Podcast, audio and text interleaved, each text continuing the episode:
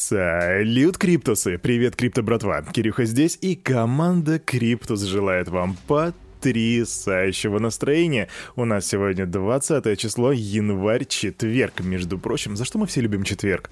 Ну, наверное, за то, что после него идет пятница, а потом субботка. Так что всем отличного четверга. И что мы сделаем? А мы сделаем то же самое, что и всегда. Мы Сделаем распаковочку рынка, а потом посмотрим, что по новостям. Раз, два, три. Ву!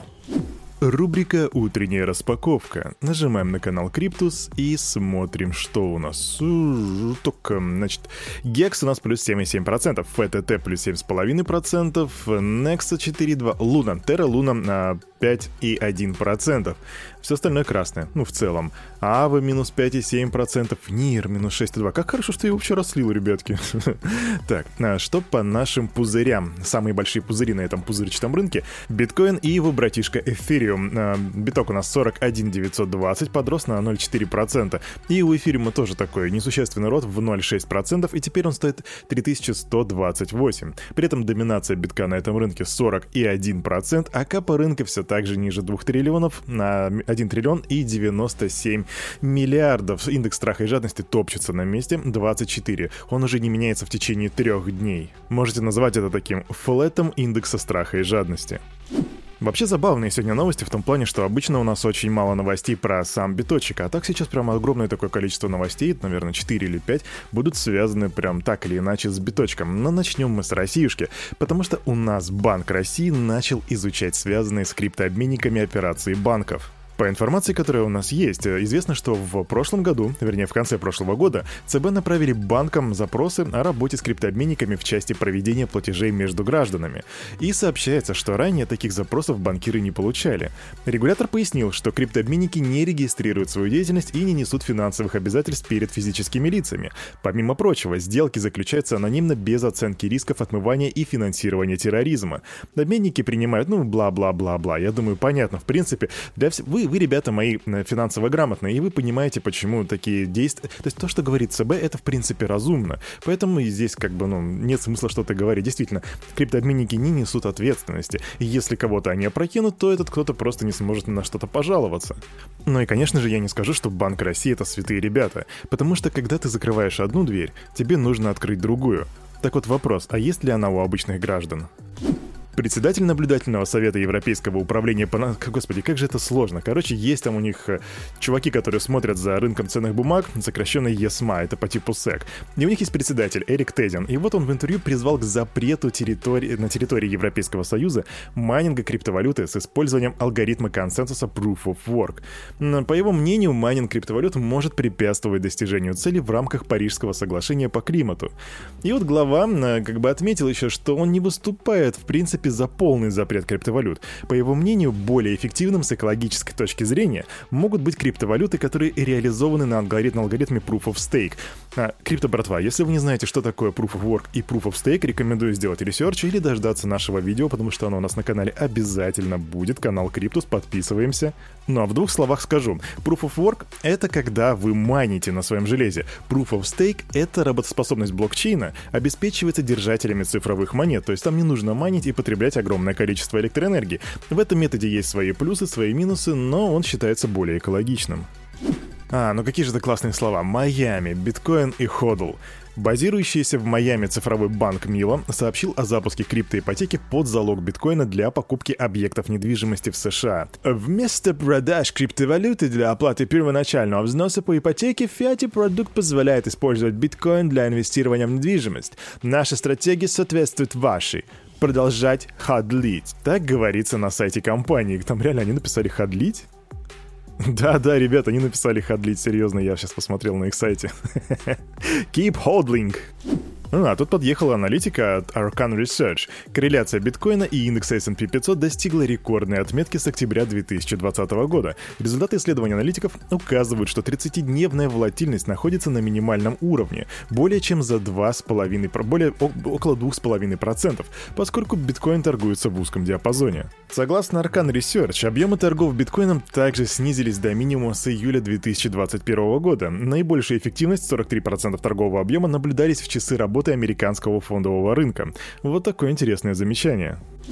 Паи фонда Grayscale Bitcoin Trust, они также известны как GBTC, с начала года подешевели на 17%, опередив по снижению сам биткоин, который упал на 9%. В результате разница между стоимостью паев GBTC и э, главного актива фонда, биткоина, достигла рекорда в 27% по данной аналитической компании CryptoQuant. Кирюха, что-то я не понял, а что за биткоин траст? Это, это, это, что это такое? Ну, а, паи фонда Grayscale Bitcoin Trust имеют механику отложенного погашения. По факту владельцы GBDC должны держать свои акции в течение полугода, прежде чем их можно будет продать. И если для вас, крипто братва, это новость в новинку, то я напомню, что на протяжении уже двух или, наверное, трех э, daily дайджестов я вам рассказывал про то, что люди покидают э, криптофонды. То есть мы видим явный отток, и даже у меня была статистика, я ее продублирую еще раз в в Телеграм, в комментарии, ребятки. Ребятки, согласились бы на мордобой за биткоины? Вот Фрэнсис Нгану согласился. Чё, кто это?